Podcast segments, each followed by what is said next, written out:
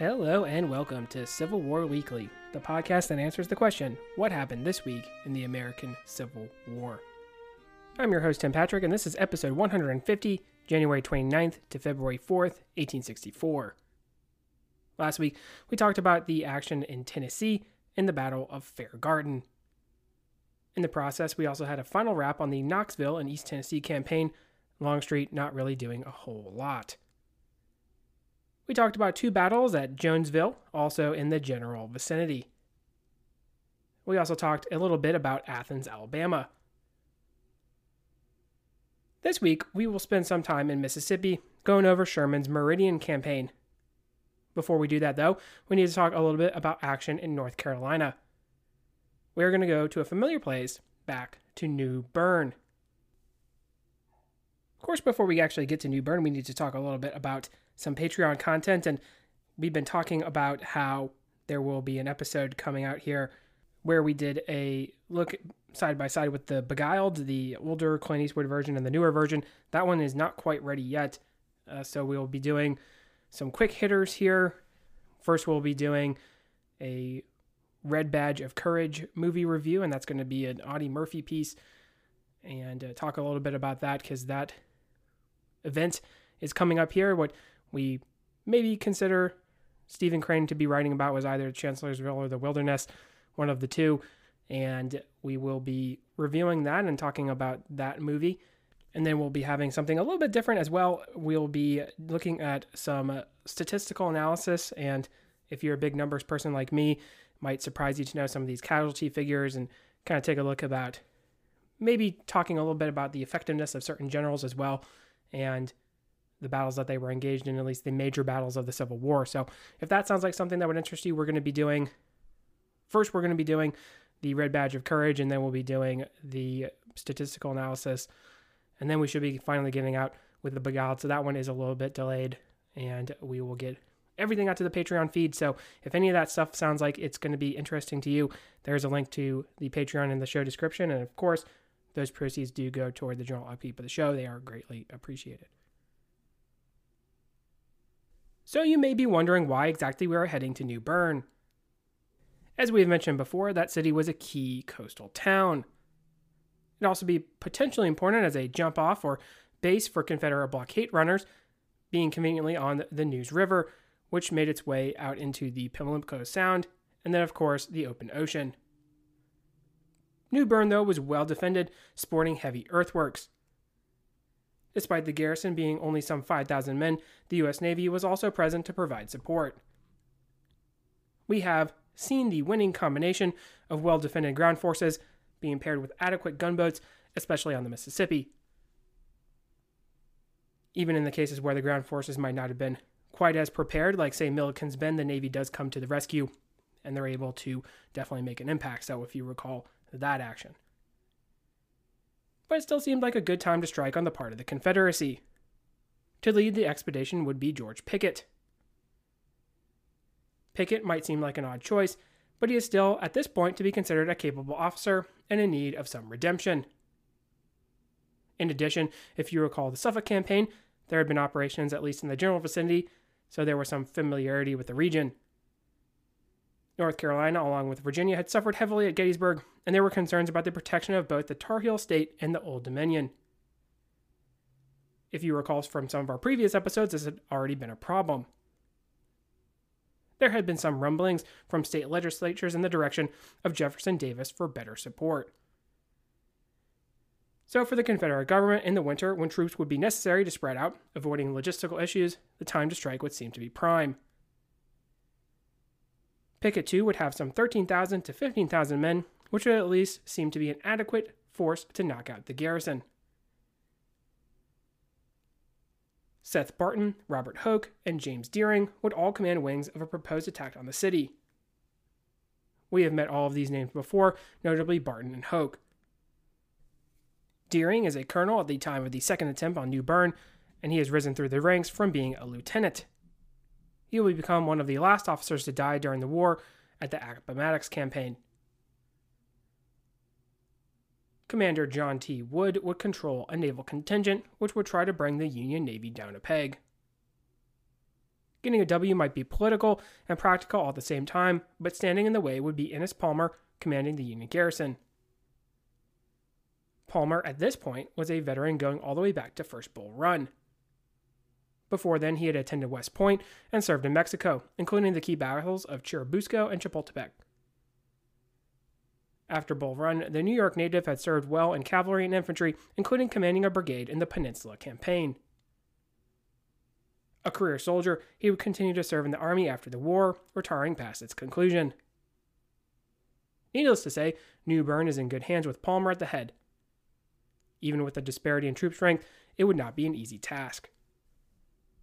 You have to wonder, too, if Robert E. Lee doesn't necessarily want to maybe put Pickett on a side path, shall we say. We mentioned how he has this habit of getting rid, so to speak, of officers who do not meet his standards. And certainly, while Pickett was considered still capable at this point, as we mentioned, he's not necessarily shown anything to really prove that, right? He has this reputation that he had built in Mexico, and then he doesn't really do a whole lot during that. He gets wounded at Gaines's Mill. He has this debacle at Gettysburg. He has all these rumors flying around him about how he's not really taking his duties very seriously. He's more interested in a, a young lady that has become his bride. So he hasn't really shown to be what necessarily maybe he should have been on paper, right? So one has to wonder if maybe Robert E. Lee is also kind of pushing him to the side just a little bit. So the plan, as mentioned, would be a three pronged attack. One would be led by Robert Hoke, who was to attack a Union outpost of the 132nd New York along Bachelor's Creek. Confederates would skirmish with their Union counterparts, and we do have some eyewitness accounts. Here we have an account from the action at Bachelor's Creek. Arriving at Kingston on January 30th, the 8th North Carolina Regiment state troops marched some five miles in the direction of New Bern and bivouacked for the night. On the morning of January 31st, the march was continued approaching the enemy's pickets in the evening. Early on the morning of the 1st of February, sometime before daybreak, we were ordered to march. We were now near Badger's Creek, over which was a bridge where the enemy had a blockhouse strongly guarded by his pickets. Our advance guard soon had work on its hands. The enemy made a stubborn resistance at the creek. Whilst our advance guard was attempting to effect a crossing and get possession of the bridge, the main body of the regiment, under the command of Colonel Henry M. Shaw, was resting by the roadside, about 200 yards from the blockhouse, which guarded the bridge. As the firing was brisk at the creek, quite naturally the bullets came frequently over the regiment in the rear. Colonel Shaw was sitting on his horse in the middle of the road. Brigadier General Thomas L. Clingman, North Carolina, being close to him. While thus waiting to capture of the blockhouse and the bridge, and apparently not realizing that the danger was about him, Colonel Shaw was struck in the head by a bullet and killed instantly. Lieutenant Colonel James N. Whitson succeeded as colonel of the 8th North Carolina Regiment. By daylight, our advance guard had forced a passage across the creek and secured possession of the bridge, over which we marched in hurried pursuit of the retreating enemy. The pursuit was kept up until we came in range of the enemy's batteries around the town. Line of battle was formed, but it was soon discovered that enemy's batteries could fire on us from front and flank. One shell struck in the line of the 8th North Carolina Regiment, mortally wounding David Barringer of Company K. It soon became evident that an attack on the enemy's works could not be undertaken with the least prospect of success. We were ordered to fall back out of range of the enemy's guns and then began our return to Kingston. The 8th North Carolina Regiment arrived at Kingston on February 3rd, remained there a few days, and then returned to Petersburg. So there we go. We have an account of kind of the skirmishing that happened. It was at least some brisk skirmishing, as we have a Colonel Shaw being killed in that action, and then we have a description of just how formidable the defenses around the town were. We mentioned that a little bit earlier. Here we have another description of the action. In this campaign, Brigadier General Hoke's brigade consisted of the 6th, 21st, 54th, and 57th North Carolina Regiments and the 1st North Carolina Battalion Sharpshooters, and attached to it were the 43rd North Carolina Regiment and 21st Georgia.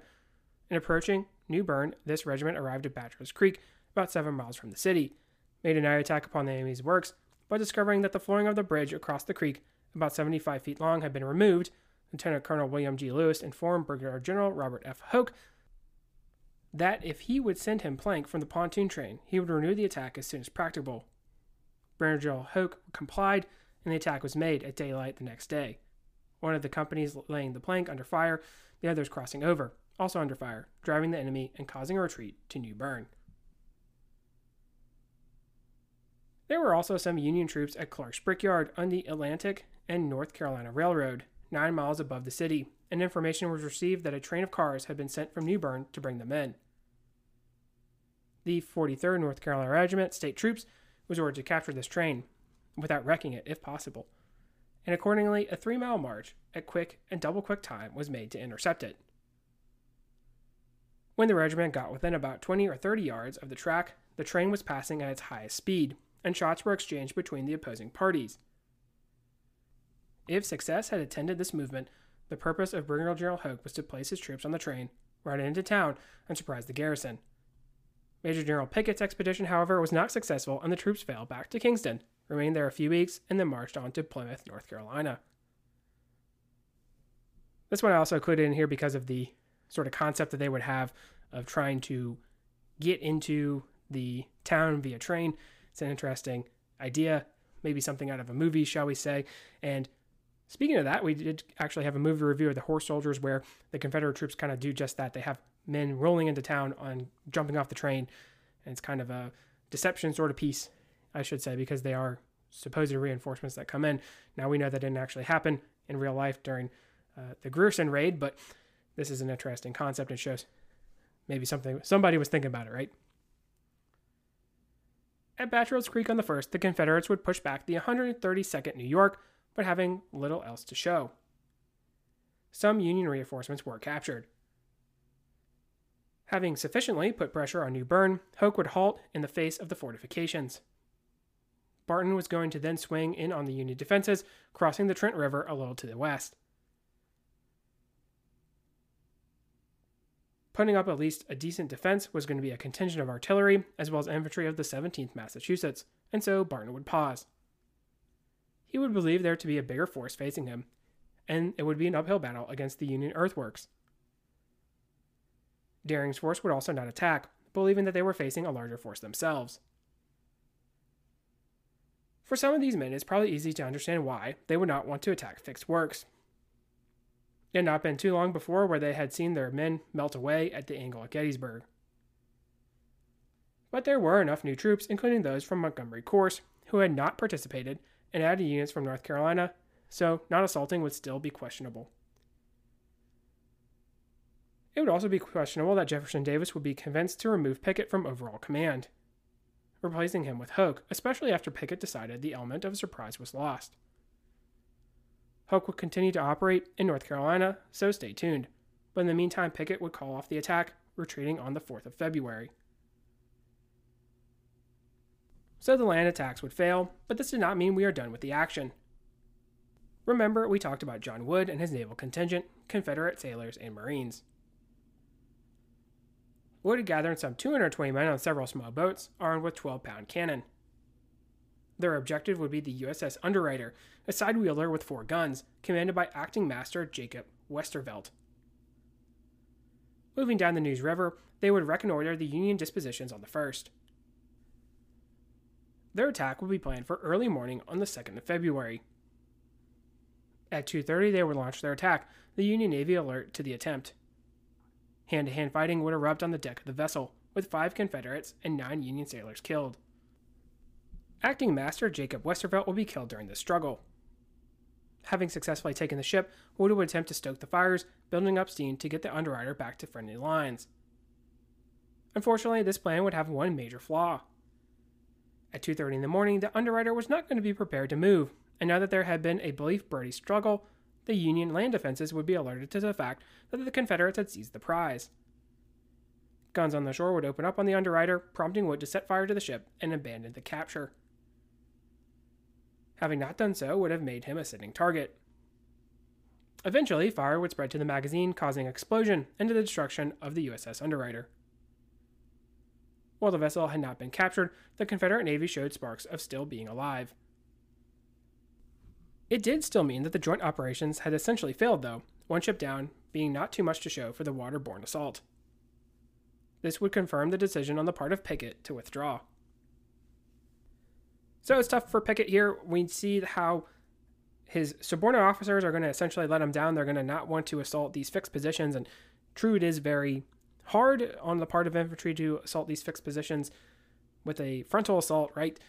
And so they're going to kind of let him down. And then the Navy is going to kind of let him down. And nothing is really going to go right for him in terms of the campaign. It does not mean he's going to be done commanding troops in the field.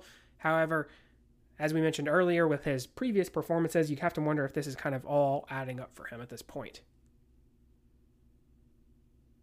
But before Pickett would be relieved, he would be involved with some controversy, ordering the execution of some 22 prisoners. After the failed attempt at New Bern, the Confederates would withdraw to Kingston. With them, they had a large amount of prisoners. Now, we have also mentioned how North Carolina is not going to be entirely one sided for the Confederacy. Many of the citizens were turning over to the Union, and desertions were pretty rampant, ironically, especially under Pickett's command. Remember, too, there was dissolution over the expanding of conscription in the southern states, and with even token forces on the home front removed, there was even more of an opportunity to return home. So there were some desertions, and part of Pickett's operations was going to try to relieve the amount of desertions, even to round up some of the men and bring them back into the army. The Confederacy definitely depleted in manpower. Some of the Confederate memoirs have mentioned that's how they go, and they round up these guys who have gone on, shall we say, French leave. That's what they used to call it, where they kind of don't get excused in terms of their absences, and then they go back to their farms and stuff. So it's not necessarily like they're executing these individuals; they're trying to make sure they get back into the army. So uh, I think there's often a misconception that that's exactly what happens to these individuals. But in terms of the Confederacy, they definitely need the manpower, so they're not going to be trying to waste anybody. Now, it just so happened that many of the prisoners captured during the campaign were from the 2nd North Carolina U.S. Some of these men were known to have served for the Confederacy, otherwise been in the Home Guard, perhaps conscripted without even having served. Pickett would be enraged, especially at two officers, Haskett and Jones, ordering their court martial and execution. Union officers would not be pleased at this course of action, and they would lobby for the lives of the prisoners. John Peck would exchange letters with Pickett, one such threatening to execute any Confederates. Pickett, though, would have several hundred men captured, so they would be able to counter anything Peck could do with more lives. Ironically, Peck would also identify more former Confederates in these letters. In all, Haskett and Jones, as well as 20 other men, would be executed. Now, Pickett would actually flee to Canada after the war, as his arrest was ordered for these actions. He would be cleared and returned to take the oath of allegiance, but would die a failure. Now, if we add up the action that Pickett has already gone through, and then we factor in this execution of prisoners, it certainly doesn't look very good for Pickett. However, I think in this certain scenario, he's kind of in the wrong place at the wrong time. There's other instances where individuals are captured. You know, we, are going to talk about Fort Pillow here as we get into 1864, and that is a scenario where there's a little bit more to the story than just being a massacre, right? There are individuals who had served in the Confederate Army or had otherwise maybe not been so nice to Confederate citizens, and there was a little bit of anger there, right? So, having these men that have been captured and you know that they were in Confederate service, and then obviously they are deserters and they decide they're going to now serve for the Union Army or take the over oath of allegiance. And in some cases, right, there are individuals who in Missouri who don't necessarily want to do that, but they have to because it's mandatory for everyone to join militias. These individuals obviously for whatever reason maybe they think it's going to protect their families better. Maybe they are hungry and there's supply deficiencies in the confederate army obviously and now they're going to go over to the union because that's going to seem to be a better choice for them for whatever reason they're now going to be serving in the union army and i think pickett's just kind of in the wrong place at the wrong time because you're having all these setbacks in the confederacy pickett is personally having setbacks and then it all kind of comes out in terms of an unfortunate event where individuals are executed, these 22 men. So it's an interesting look. Might seem pretty cut and dry on the surface, but when we kind of take a little bit of a deeper look, I think it's a little bit more complicated, much like a lot of the other things that we talk about in this series. So we need to shift our attention to the Meridian Campaign in Mississippi, probably something overlooked by many Civil War historians.